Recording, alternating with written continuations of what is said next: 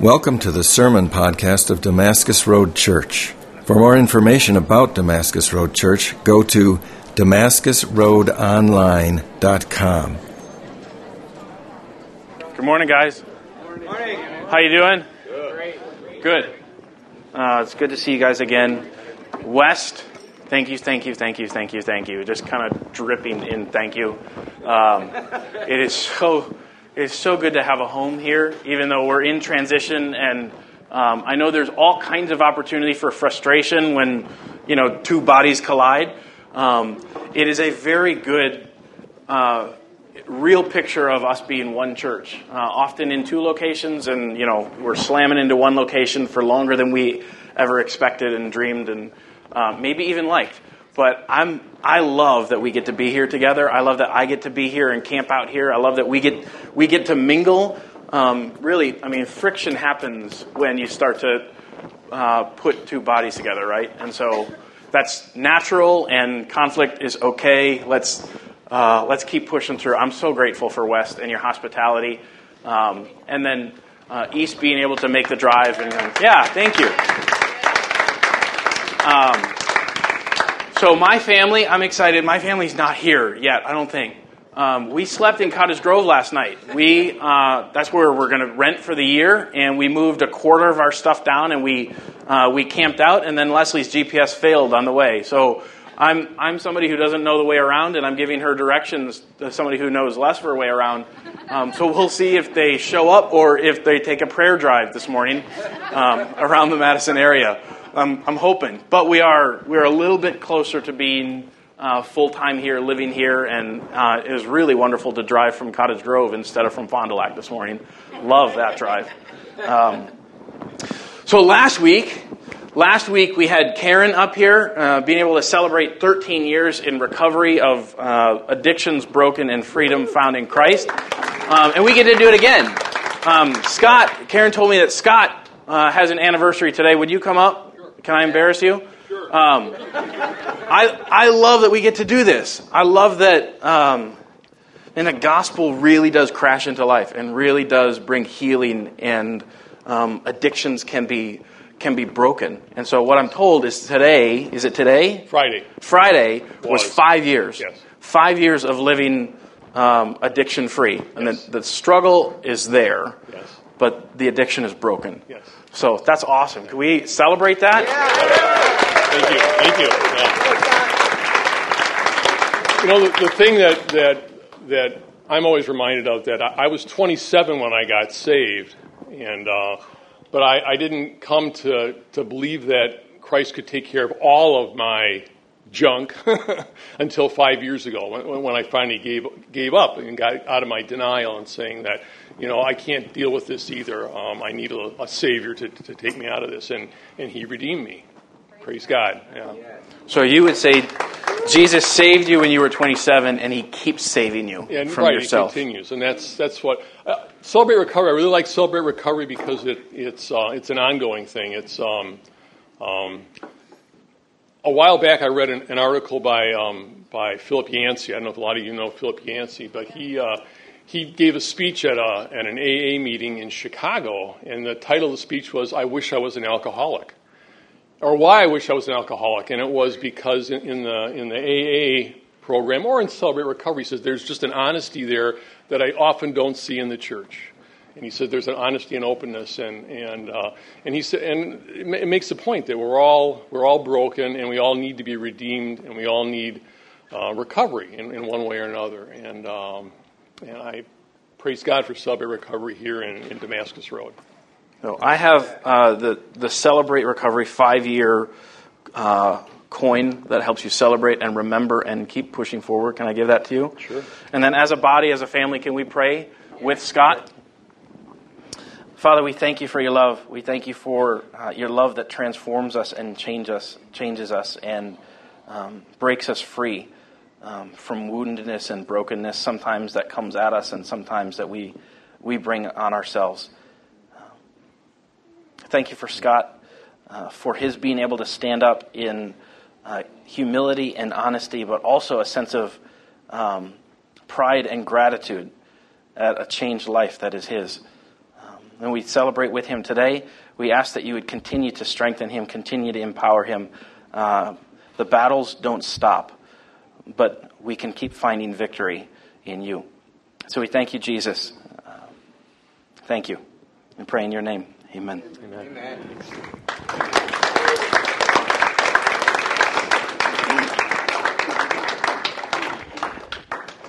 Hey, we're going to start a brand new series today. Uh, the whole summer, we kind of uh, we were in this Take the Land series through Joshua, and really, really good stuff. And then last week was just kind of a standalone deal. And today we're going to start a series called uh, Faith Does, and it's a series through the book of James. It's a really, really cool. I, like I can't, I can't wait to get into this through the book of James and be able to talk on a very, very practical level. But as I was preparing for today, I came across, that's not going to move, I came across um, a really cool word picture. Um, some of you guys may have heard of a guy named A.W. Tozer, and he wrote this. It's not quite poetry, sort of prose, um, really colorful language where he paints out um, um, the distinction between two different types of land, two different types of dirt. Are you guys okay if I uh, take a stab at reading that and starting this series looking at dirt. Does that sound fun? Good. So he says, he says, here are two kinds of ground, and I want you to picture, um, picture yourself. It might help you if you close your eyes. If not, don't worry, we're not going to get weird. There's two kinds of ground, and they apply to us. Okay, so there's fallow ground, he says, and ground that has been broken up by the plow. He says the fallow field is content. It's protected from the shock of the plow and the agitation of the harrow. I had to look up harrow. I'm not a farm guy. Um, the plow, you know, digs through, creates the trough, and the harrow comes through is kind of those forks that keep on scraping. Um, you can't, I, I couldn't tell you what they're for exactly, or the harrow. It cuts, it digs, right? Such a field, this fallow field, lie, uh, as it lies year after year, becomes a familiar landmark to the crow and the blue jay. Had it intelligence, it might take up a lot of satisfaction in, in its reputation. It has stability. Nature has adopted it. It can be counted upon to remain always the same, while the fields around it change from brown to green and back to brown again. Safe and undisturbed it sprawls lazily in the sunshine, the picture of sleepy contentment. Sound good, anybody? Man, there are days where I wish that I could just lie in a field lazily contented. Does that sound good? It sounds really good. But the author continues, A.W. Tozer continues, it says, But this field is paying a terrible price for its tranquility. Never does it feel the motions of mounting life, nor see the wonders of the bursting seed, nor the beauty of the ripening grain. Fruit it can never know, because it's afraid of the plow and the harrow. Then he says, in direct opposite to this is the cultivated field. It's yielded itself to the adventure of living. The protecting fence has opened and admitted the plow and the plow has come as plows always come practical, cruel, businesslike, and in a hurry. Peace has been shattered by the shouting farmer and the rattle of machinery. The field has felt the travail of change. It has been upset, turned over, bruised, and broken. But its rewards come. The seeds shoot up in the daylight, the miracle of life, curious, exploring the new world above it. All over the field, the hand of God is at work in the age old and ever renewed service of creation. New things are born to grow, to mature, and consummate the grand prophecy latent in the seed when it entered the ground. Nature's wonders follow the plow.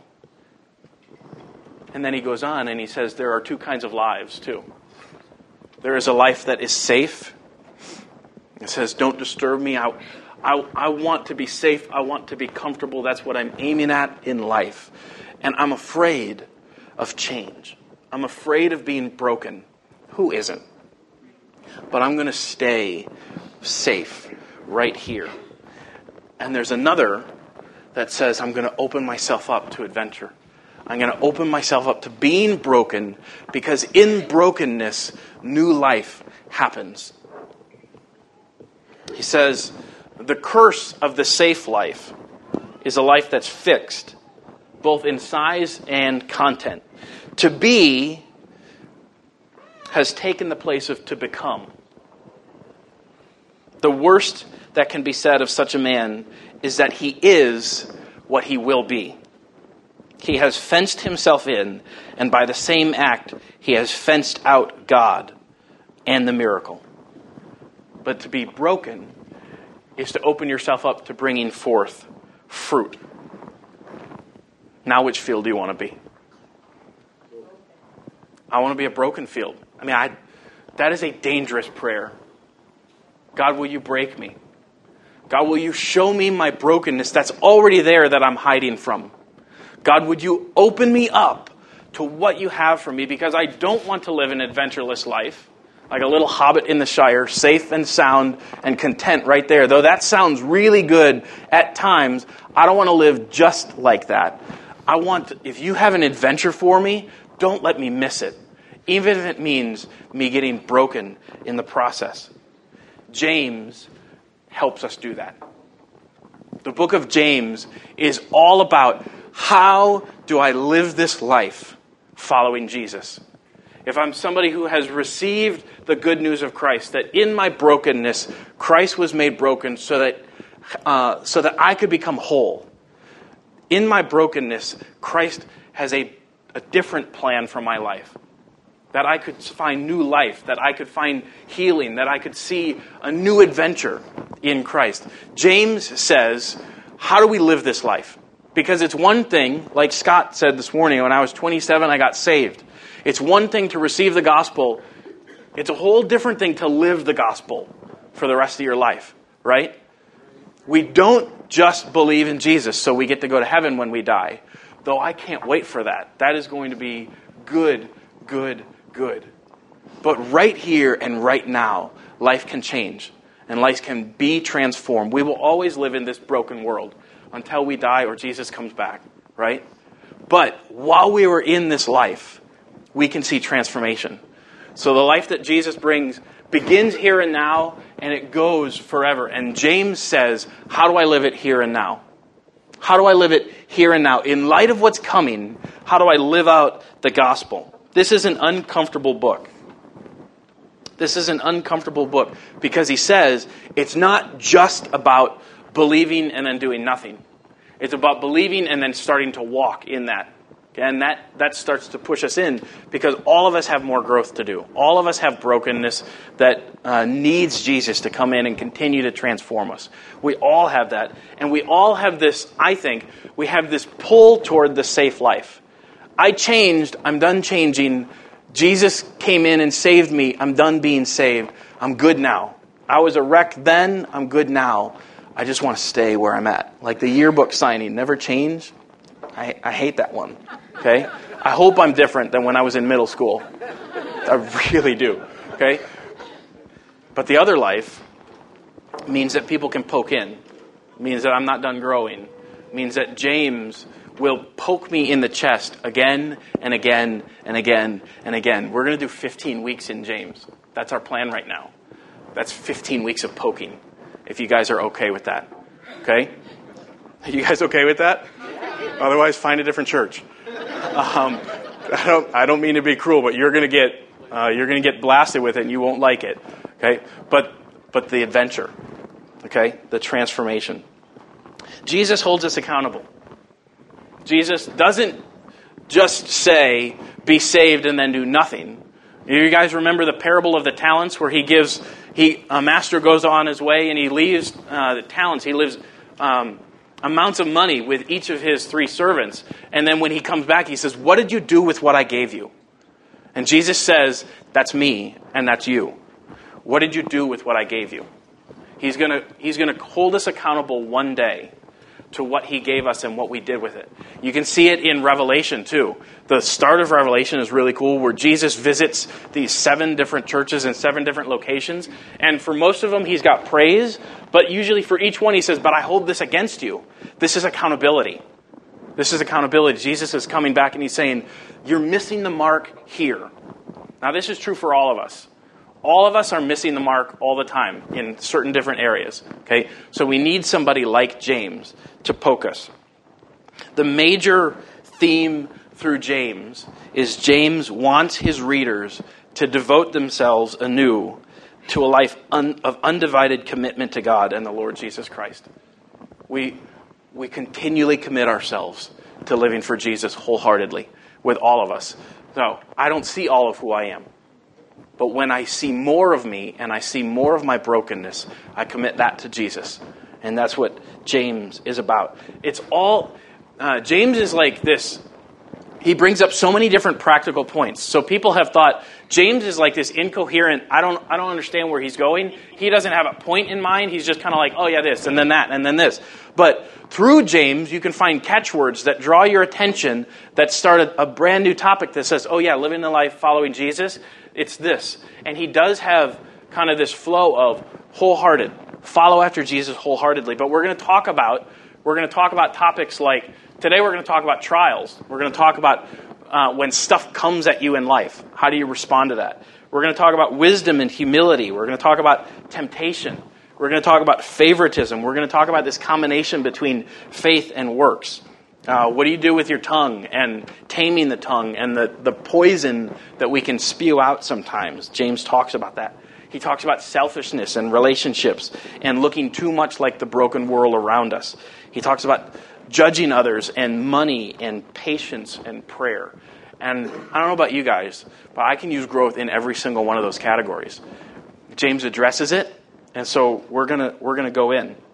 Okay, so um, I don't know if this has ever been done here before. I, um, for the last 15 years, I did youth ministry, so we did this interactive thing, okay? Um, and I wouldn't just stand up and like puke, um, but we kind of had sort of a conversation going. I'm wondering if we can start that way as we dive into Faith Does with James. I wonder if I could have a couple different volunteers. Um, could be young people, it could be older people, it could be much older people. Um, where whoever wants to take a stab and come up, I'm not going to make you feel dumb or too much. Yes, awesome. Come on up. What are you going to make us? I'm going to make you draw. I'm going to show off your art. Okay? Um, but it's kindergarten level. Perfect. Three. We got it.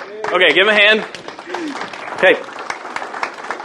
Here, here's what I want you to do. It's a very, very simple. Uh, who wants to go first? Well, gentlemen. Oh, nice. Okay.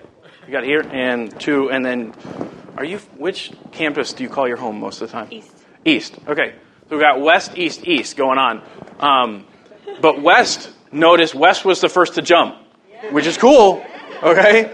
Uh, east, come on now.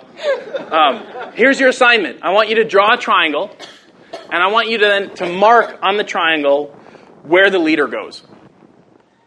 Nice. All right. Next up, and then and then I want you to wait for a little bit and explain it. Explain your thinking. We got two different pictures of leadership so far. And a third? I'm going to copy, Okay, but we might say different things. cheater. Okay.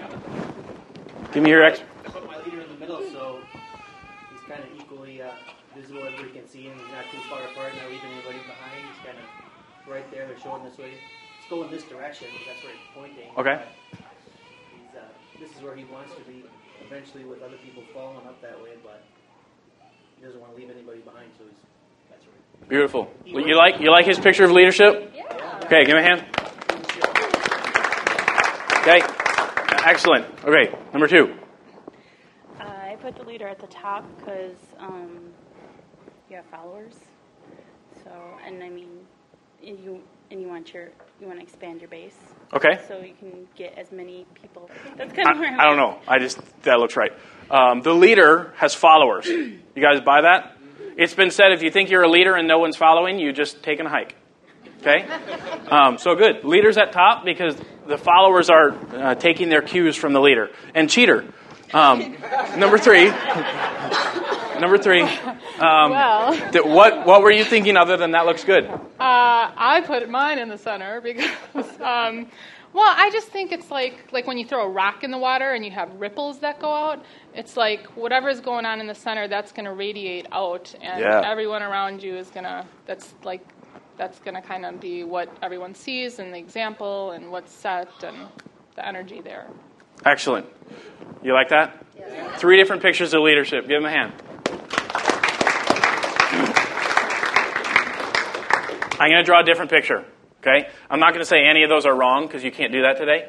Um, but I mean, if you read about leadership, you're going to find all of these points come up. All these are important. Here's a different one. I think. Um, I think Jesus paints a different picture. Jesus often flips it upside down. So I said draw a triangle. Everybody draws it like this. Jesus, I think, draws a different triangle. And there's the leader. Okay? And I'm going to show it to you. If you have a Bible, you can open up to Matthew 20. And then we're going to get to James. Matthew 20, there's this really cool conversation between Jesus and his followers. And uh, to give you a little bit of context here, um, when there was a king, he would sit in his throne. Who is, where does the second in command sit? At his right side. And then next, like the two most important people in his kingdom sit at his right and his left. They are the two most powerful. They are, if he would ever take a vacation or not be there, they would be next in line to take over. Okay? So, knowing that, let's read this. In Matthew 20, starting in verse 20. Then the mother, as mothers often do, the mother of the sons of Zebedee came up with him, uh, came up to Jesus with her sons, and kneeling before him, she asked for something. He said to her, What do you want? She said to him, Say that these two sons of mine are to sit one at your right hand and one at your left in your kingdom. Oh, thanks, Mom. Thanks, Mom. So they're having this mother son conversation like, Son, I believe in you. You've got so much leadership potential. Man, when Jesus is done leading, I think you and you would be fit to lead in his place, right? So mom says, Hey, Jesus, have you seen my sons in action? Give me this promise, as, like you to my, you to me, and my mother's heart. This would do me good. Okay, when you're done, like, can they, can they, right here, right? Jesus answered, You don't know what you're asking. Are you able to drink the cup that I am to drink? And the boys said to him, or the young men said to him, We are able. And he said to them, You will drink my cup. But to sit at my right hand and my left hand is not mine to grant, but it is for those for whom uh, it has been prepared by my Father. And when the ten heard it, so there's 12 that are in the closest circles, when the ten heard what was going on, they're like, whoa, wait. They were indignant at the two brothers. Indignant, super mad. Not just like, oh, that sounds interesting. Mad. Okay? They were indignant at the two brothers, but Jesus called them to him and said, You know that the rulers of the Gentiles lord it over them. Lord it over them, and their, their great ones exercise authority over them. But it shall not be so among you. Whoever would be great among you must be your servant, and whoever would be first among you must be your slave even as the Son of Man came not to be served, but to serve, and to give his life as a ransom for many. He says, I'm going to flip your world upside down. So, you want to be a leader? You go to the bottom. You want to lead in my kingdom? You become the greatest servant. And just, just to let you know that I mean it, Jesus says, that's exactly what I came for. I didn't come to uh, press down on your lives and say, you follow me or else. I came to serve you to seek and to save you, and I, am giving my life for you. And if you want to drink my cup, that's what you're going to do. You're going to pour yourself out for others. You are going to be a servant. And he uses this word. He says, Whoever would be great among you must be your servant in verse 26. That word in the, in the Greek, I'm not a Greek student, so this is making me sound smart. Um, that word in the Greek is doulos. Of the few biblical words that I know, we talked about hesed already, and doulos is a close second. Doulos means servant or slave, if you want to get really, really literal. Okay? Jesus says, You want to be a leader? I want you to be a slave. Okay? A slave for others, that you would be a servant, that you would see yourself as so committed. Now, in our day, in our country, slave is a filthy word. We did it wrong. We messed it up. We, um, we have wounded so many people and made such a. Our slavery is so twisted and messed up that we see the word slave in the Bible and we think that's, an, that's automatically an ugly thing. And it, slavery had ugliness back then, but it was a totally different kind of slavery. So there was a form of slavery or servitude where if you had a debt to pay off, you could become someone's slave until your debt was paid off, and then you could be on your way. It was indentured servitude. Okay, I have a debt. I'm going to pay it, and I'm going to uh, then go on my way. A lot now. A lot of people have this approach to the gospel. I have a debt. I'm going to work and work and work and, and stack up the good to the bad, and then I'll be good. Then I'll be on my way. Okay? And Jesus blows that out of the water. Says, Your debt can never be paid by you. It's going to take your master paying off your debt. Our master who is a slave for us. Okay? So he says, I want you to become a slave. I want you to become a servant.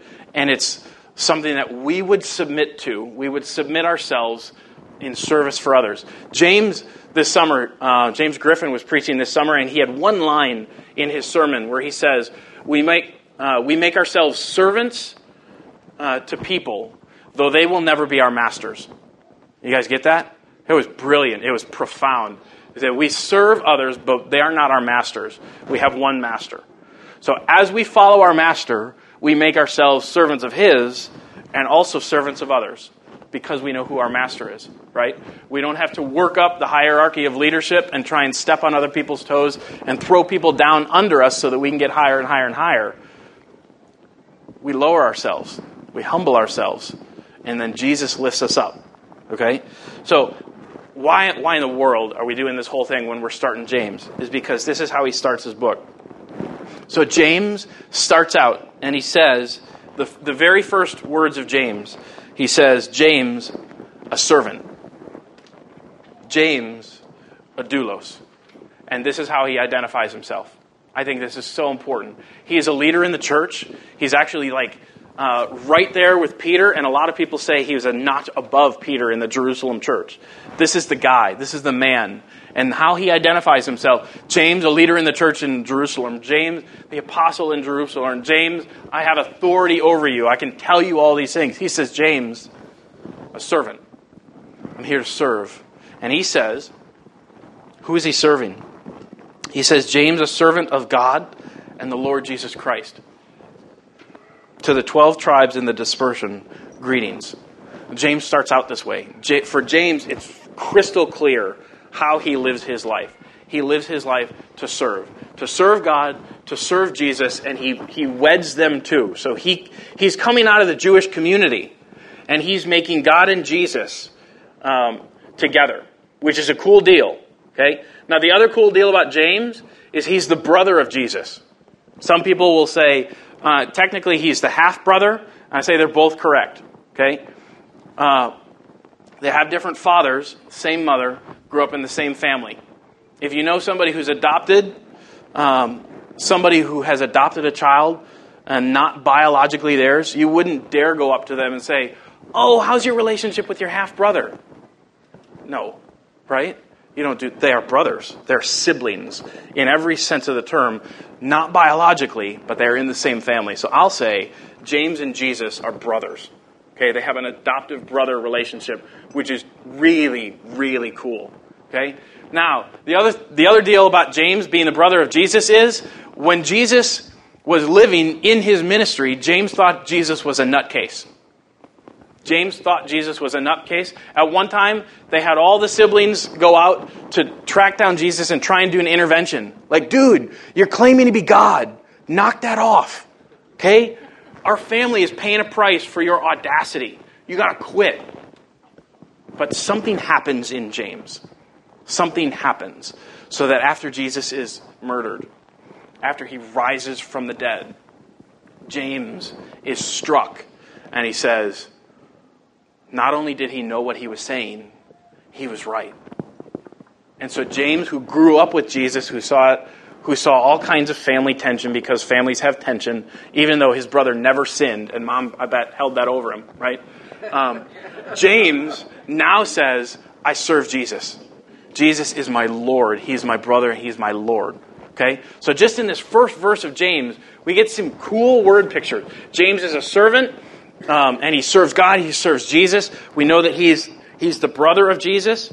Um, and that's what's going on. And he, he says um, this letter is going out to the 12 tribes in the dispersion, which is basically, um, which is basically connecting to the Old Testament and the 12 tribes of the Old Testament, but it's also connecting to this new family of faith uh, in Christ, this baby, this baby family of Christ. James actually is the first book written in the New Testament. Okay, the very first book. Matthew, Mark, John, Luke, they're not there. Okay, James is the first one to take a crack at it, and he says, if you want to follow Jesus, this is what it's about. He doesn't have the other ones to lean on at that point, but he's saying this is this is what it looks like. And um, persecution had hit the church. And so people had, they started in Jerusalem. Um, and Jesus says, You'll be my witnesses in Jerusalem, Judea, Samaria, and then the outermost ends. That had started to happen. So they had dispersed from Jerusalem and they're going out all over the place because of persecution. And James says, This is for you. For followers of Jesus, for servants of the Lord and of God, this is what I have for you. So that includes us, right? So we are scattered all over the world as a family of faith following Christ. James' letter is for us. So uh, we're going to get into our, our first talk point today. As we get into Faith Does, can we just take a moment to pray? And we'll, we'll dive in. Father, thank you that your gospel is not, is not just a ticket to heaven Thank you that what Jesus did changes our life. That what Jesus did restores us to a relationship with you. That when we submit ourselves to you, we have all kinds of community that comes back. You heal our brokenness and you give us marching orders. Father, would you help us to hear you today? Would you give us minds and hearts that pay attention to what you say through James? Make us people that live your word. I pray in Jesus' name. Amen. So after James does this quick introduction, James, a servant of, uh, of God and the Lord Jesus Christ, to the 12 tribes in the dispersion, greetings, which greetings is a cool word. It means joy. Okay? Have joy. I want you to have joy. I'm greeting you with excitement. Then he says, Count it all joy. His greeting ties into the first thing he says. He says in verses 2 through 4 Count it all joy, my brothers, or brothers and sisters that would be included there. Count it all joy, my brothers, when you meet trials of various kinds. For you know that the testing of your faith produces steadfastness. And let steadfastness have its full effect, that you may be perfect and complete, lacking in nothing. So James, James starts with something that we all have in common. We all have trials, right? We all have trouble in this life. And he starts with a common point. He knows that this life is hard, and he's not going to pretend otherwise. Uh, he's not going to say it's all clean after you find Jesus. So he says uh, trials of various kinds, right? Uh, trials of many different kinds. So we can talk about uh, the church that was experiencing persecution, and that would be one very good application. That is a that is a fitting trial. But I think in his language, when he says trials of various kinds, trials of many kinds, he's opening it up. So you can look back through your life. You can once you start to think. I mean, the trials start to come. Your wife gets cancer. You are mocked for your belief in God, and maybe you lose social status or even friends or a job because of your faith in God. Another check bounces. The voices in your head keep calling you back and back and back to that addiction. You are not experiencing relational bliss like everybody else around you is. You don't make the team, or the band. You miscarry. You don't get a promotion that you think you deserve. James asks the question, he puts it right out in the open. Why? Why do we suffer such difficulties? Why does a good God allow suffering? And what is the nature of faith? And while he doesn't give a direct answer to that, he says, This is how you approach trials. When stuff comes at you in life, trials are not welcome. Trials are not discipline that you, like self discipline, I'm going to stick my nose to the grindstone and I'm going to work and it'll pay off. Trials come at you and they are often not welcome. We would rather say no, like to the plow, to the harrow, to say, I don't want to be dug out like that. So, trials, temptations, and trouble. Those are three different words that are tossed around in the Bible. They each have a little bit different idea. Trials, uh, trials are something that are sent by God to test us, because God never says, "I want to make your life easy." Okay, I want to continue to grow you up. So sometimes He sends us trials. Sometimes they're temptations. Temptations, as we learn later in the book of James, never from God. God never sends a temptation our way to say, "Hey, here's a sin that you could try." Here's an addiction you could fall back onto. That's never, ever, ever the voice of God. Okay? So we can't blame temptation on God. Temptation is the result of different forces. Sometimes it's us. Sometimes, I mean, there's spiritual battle going on all around us. So there's trials, there's temptations, and there's trouble. And trouble is just the result of living in a broken world. Okay? Uh, years and years and years ago, I, I remember uh, having a close friend who lost somebody driving on the highway. A tire came off a truck and slammed into her windshield. Okay, that's that's not a I can't I'm not going to call that a trial. Like God sent the tire so that other people could grow. That seems woefully inadequate as an explanation. It's not a temptation like, oh, I'm going to steer into a tire and I'm tempted to do that. It's that would fit into the we live in a broken world and stuff happens. All under I mean, God allowed it or caused it or I don't know. God is still in control, but trouble comes our way. James doesn't answer it for us. Okay? The, the trouble that we have, or the temptation or the trial that we have, is that we never, I don't know that we have a very clear picture of which is happening at the, when we're in the middle of it. Right? So if you could say, this is a temptation and I need to say no to it, or this is a trial and I need to, I need to do, or this is trouble, we don't know. James basically says, I want you to treat stuff that comes at you in life as an opportunity to grow. I want you to treat stuff that comes at you, however painful and whosever fault or not fault it was, I want you to treat it as an opportunity to grow. We don't know which one it is. So we say, let's approach it that way. Because our faith grows when we're in deep water. Heaven is coming. Thank God, heaven is coming. But while we're still here, we live in a broken world. And we're sure to be touched by the brokenness at some point or another.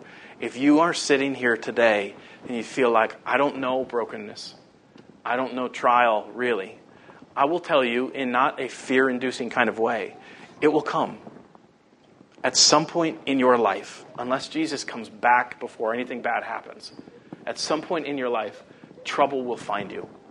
It will come your way. Jesus says, In this world, you will have what? You will have trouble. And then he says, But take heart. I've overcome the world. And James says, We're not yet finished. Who we are is not who we will be, right? Who I am is not who I am going to become, not who God is uh, growing inside of me. You know, there's this balance here because it's true that God loves us, God loves you and accepts you just the way you are. You don't have to change to be accepted by God. You don't have to be changed to be loved by God. Jesus came as a sacrifice for you, just the way you are, sinner and all. God loves you just the way you are. But Max Lucado, I don't know if you guys have ever read anything by him, pretty cool. Um, Max Lucado once wrote, God loves you just the way you are, but he refuses to let you stay that way. Okay? God loves you just the way you are, but He refuses to let you stay that way. And James, the way he leans into trials and temptations, is to say, don't stay the way you are. Use them as, a, as an opportunity to become who God is calling you to be. So, whatever kind of trials come your way, see, how can I grow through this? Not how can I make it go away.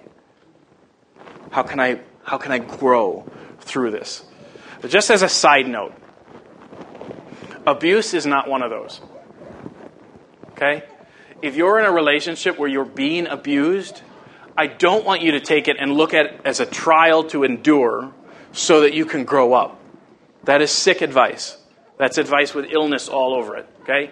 If you're in a relationship and someone is abusing you, the best thing that you can do is bring it into the light.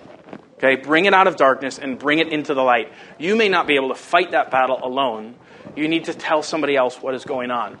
James would not tell you, I don't think, to uh, just sit in the abusive relationship and grow. Okay? James says, I, I can't say James says, I'll say, if you're being abused, get out, find help, don't sit there. This is not the time to go through a trial and uh, look at it that way. Okay? Here's the other side note. When you're dealing with people who are in trouble, when you're dealing with people who are in a trial or temptation or just trouble coming at them, your first response should not be, consider it all joy. Okay? That is a bad approach to somebody. Because if, if I'm going through trial or trouble and somebody comes up and says, happy, happy, joy, joy, I'm going to hit you. Or at least want to. Okay? Don't go up to a friend or someone someone who's going through somebody and lead with this. Your best approach is the approach I think Jesus took when he, he saw Mary and Martha for the first time after their brother Lazarus died. You know what he did? He wept with them. Now, Jesus knew what was going to happen.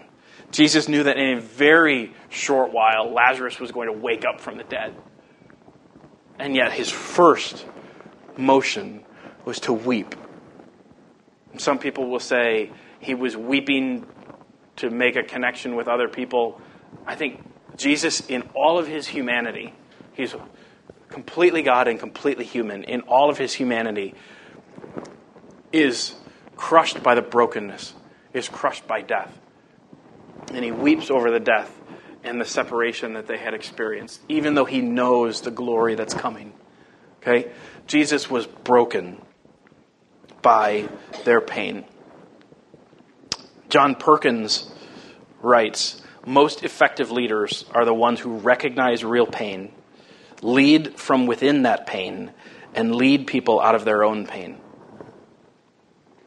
Most effective leaders are people who are not afraid of pain, are people who will dig in and sit with someone and weep with someone and get down in the dirt when someone's down and say, I just want to be with you.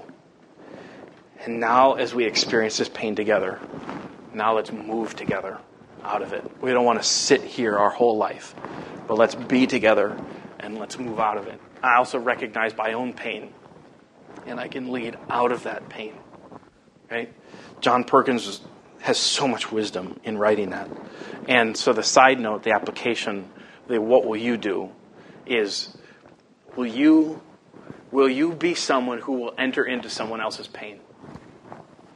Will you be someone who is um, who refuses to take the shallow cliche Sunday school answer that says, "Consider it all joy," but will be someone who will say, "Let's lean into this together. I want to meet you here." Consider it all joy is true. It's from God, but it's not my first step in helping somebody else. Is that good? Right? But James says we need to realize that trials aren't joyful in and of themselves. Nobody says, hey, I'm just sitting around in the field someday. I would love to get cut open. You know, bring the plow for no other reason than I just love to get hurt. Okay? That's a whole different messed up way of thinking.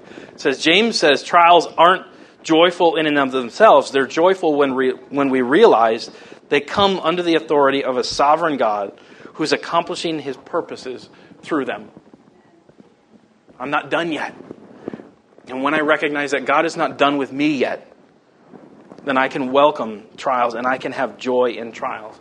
So, um, I don't know who else played soccer. I played soccer growing up. Um, and I made this transition. Football was real big in my school, uh, in my middle school, and so I played tackle football in seventh and eighth grade. And my junior high at the time went seventh, eighth, and ninth.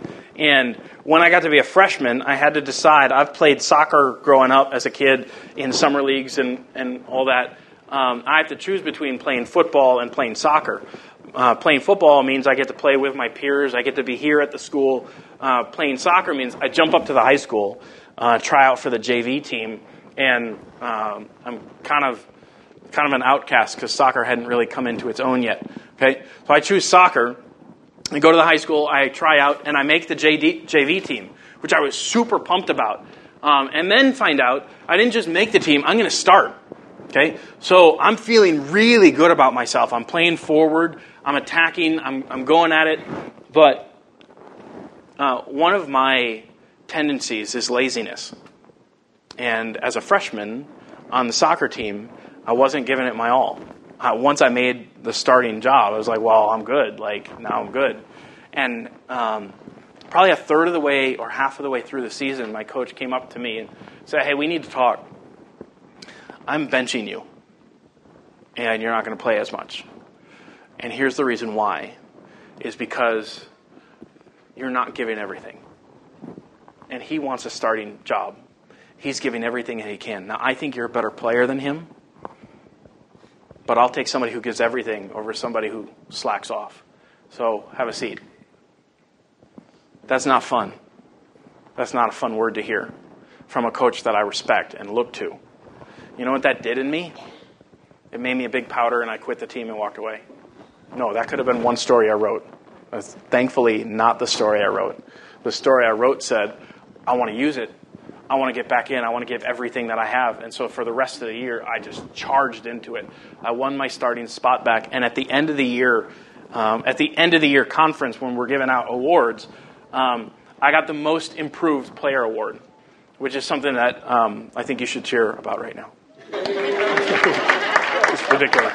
Okay, so I get the most improved player, and as the coach is going around talking about um, everybody, he says, Shannon, to you, and he, uh, the coach, loved Jesus. Couldn't talk about it a lot in the public school setting, but he loved Jesus, and he knew I did. And so he said this, and he, I think he knew exactly what he was saying. He said, Shannon, you came in like a lamb, you went out like a lion. That is, that's the change. And I think that's the power of trials that we, we just go around grazing, and God wants us to roar. Not in a Katy Perry kind of style, which is, sorry. Uh, God says there's, there's ferocity in you, and I want you to attack this life, and I want you to give everything that you can. Follow wholeheartedly. I want to hear it. Okay? So, approach trials like a, a dumb freshman on the soccer team who doesn't know that much but knows he needs to fight for his spot back. It changed how I see trials. Now, a much less funny one, a much heavier one. When I was in Indiana in youth group, one night um, on her way to pick up her middle school brother from youth group, one of my students drove off the road and died. Uh, three siblings in the family, and um, the the eldest one later said part of what happened when she died was I was able to look at people in a different way. I, I had my own pain, and I could now see people in their pain. I will not ever say God had her drive off the road so that he could grow. But part of what came from that, he grew in the face of incredible pain. He recognized, I have an opportunity here in all of the brokenness to grow. And so I would say whether, whether you're just, you got benched and you need to fight a little harder, or your world just got rocked, the word from James applies. That you lean in and you say, God, God, what can you do in me in this time? In this time? What do you want from me in this time? He's not going to fix everything, but you can grow in it. Now, what do we do with James? What do we do with this first? Consider it all joy. One, one is that we recognize that trials help us to get very clear about what's most important to us. What kind of field are we? What is our goal in life? If our goal is to be successful, or to have a nice job, or to get a raise, or to achieve a standing in the world, to attain a certain goal, or to have a certain kind of family, then trials nearly every time are going to get in the way. But if our goal is to know God, if our goal is to be transformed to look more and more like Jesus, then, then we can take joy in trials because we know that no matter how tough the trials are, they can move us toward the goal. They don't kick us off the goal, they move us closer to it. In trials, we experience growth in godliness like we could never experience in any other way. This isn't encouraging if your goal is to have a nice, easy, carefree life with all of the circumstances going like you planned. If that's your goal, trials will never be a joy to you. But when you set your sights above the stuff of this world, when you fix your eyes on God and the knowledge of Him and maturing in Him, then trials will be a joy because they will teach you to know and to love and to trust Him. So, first, trials help us to get clear about what's most important to us. Second, trials help us understand our, our utter dependence on God. Peter gets out of the boat. He's the only one who walks on water. And in the middle of it, he takes his eyes off Jesus and he recognizes, I need Jesus. His doubt was not doubt in Jesus because he calls for Jesus to help, right? His doubt was in, I can't believe I'm doing this. I should not be doing this. I need Jesus. Trials have a way of helping us understand that we really do need Jesus. If you don't recognize that you need Jesus, maybe it's because you haven't opened yourself up to the trials yet. Maybe it's because you're staying safe within your fences. And once you open them up, the floodgates really open and you say, I need, I need him. So trials help us get clear about what's most important. Trials help us understand our need for God. And then trials give us an opportunity to strive for maturity. James says, when you let the steadfastness run its course, you'll be perfect and whole. The word for perfect isn't like we like I'll never sin again. It's this you have reached wholeness. You have reached maturity. You are wholeheartedly following after Jesus. He says, in order to get there, you've got you've got to embrace trials so that you can have this steadfastness, this patience, this endurance, this I will keep moving. And as that finishes its course, you are mature. I'm so stinking immature, it's not, uh, it's not even funny. Most of you are so stinking immature, it's not funny. Okay? James says if you face into trials with patience and endurance and perseverance, the goal of maturity is there for you. That Jesus can walk you down that road. So, Paul, writing most of the books in the New Testament, says, I haven't yet attained this. Says, he says, Not that I've already obtained or am already perfect, but I press on to make it my own because Christ Jesus has made me his own. Brothers, I do not consider that I have made it my own, but one thing I do, he says, forgetting what lies behind and straining toward what lies ahead, I press on toward the goal for the prize of the upward call of God in Jesus Christ. Let those of us who are mature think this way. So you can be mature and not mature at the same time, right? Paul says, I'm not mature yet. I'm not perfect yet. I'm not mature yet. And yet, let those of us who are mature think this way. I can be a certain level of mature and still have a lot of work to go, right? Okay? So, um, we get very clear about what's important to us. We recognize our dependence on God, and then trials give us uh, an opportunity to strive, to run, to give everything, because faith does. Faith does something.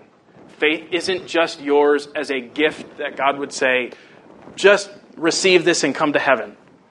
It says, that's true. Now do something with it. Be different because of it. Not be different so that you can get it. Because you get it, do something. Your faith does something. We practice. We discipline ourselves so that when game time comes or when recital time comes or when the, the lights come on for the show, our practice uh, brings us to freedom. We have a certain kind of freedom playing in a game that we've worked and practiced for. We have a certain kind of freedom at the recital to, to dance up and down the keys because we've practiced. We have a certain kind of freedom when the lights come on that we don't freeze. But we're able to, we're able to be free because we've, we've pressed.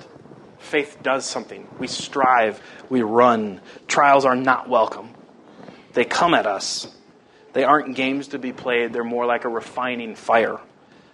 Hebrews 12, 1 and 2 says, Throw off everything that hinders you. Like, let's, let's be done with stuff that holds us back. Throw off everything that hinders you so that you can do what? So that you can run. So that, you, so that your faith can do something. We run. And he says we fix our eyes on Jesus, who's the one who wrote it into our lives and who's the one who's going to continue to perfect it in our lives. He's the one who's going to make us mature as we run. Colossians 3 1 says we we set our sights on what's up here. We set our sights on the realities of heaven. We don't get stuck just seeing the world from this perspective. God gives us a different perspective to life. God can bring a different perspective to trials so that once we know what's important to us, once we recognize our dependence on Jesus, once we recognize that trials are an opportunity to strive, to run, to do something with our faith, then we get to look forward to future fruit. That God will do something, God will grow. This will not be void effort. This will God is going to grow something in me or through me. He's going to produce something because of the way that I lean into trial. Something is coming so that Paul can says at the end of his life, I finished the race. I finished. I fought the good fight. He leaned in. And it's not just about us. Trials give us a different way to grieve. Trials in Christ says we don't grieve as those who have no hope. Trials, we don't just mourn that trials have come our way. We mourn trials and we grow through trials, but we do it with great hope. So, I guess concluding questions would be what kind of field will you be? Do you want to live a safe life? Or do you want to live a, a life that is open to being cut open so that you can find new life that God grows in you and through you? What kind of field will you be? What kind of leader will you be? What kind of influence will you have in others' lives? Will you use your influence to get higher than others, to push down on others so that you can grow? Or will you use your influence? Will you use your leadership to serve, to lift others up? An act of humility that says, I'll get lower so that I can push you higher. What kind of field will you be? What kind of leader will you be? And as you face trials, will you use them as a way to get clear about what's important? Will you use them as a way to, to identify your dependence on Jesus and fix your eyes on Him? Will you use them as an opportunity to do something with your faith? And will you look forward to future fruit whenever God wants to bring that to fruition.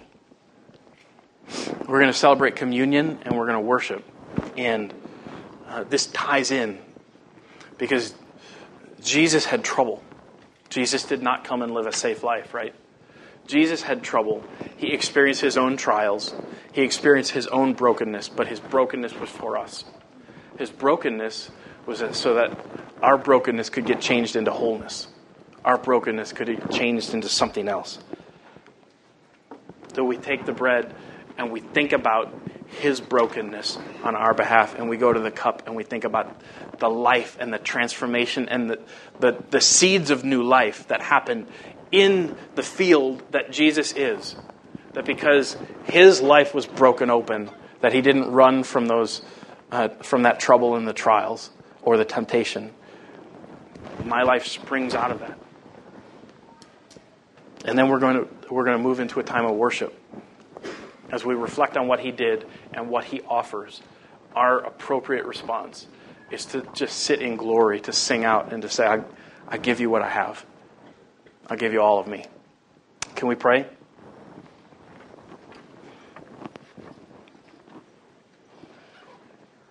Father, thank you for James.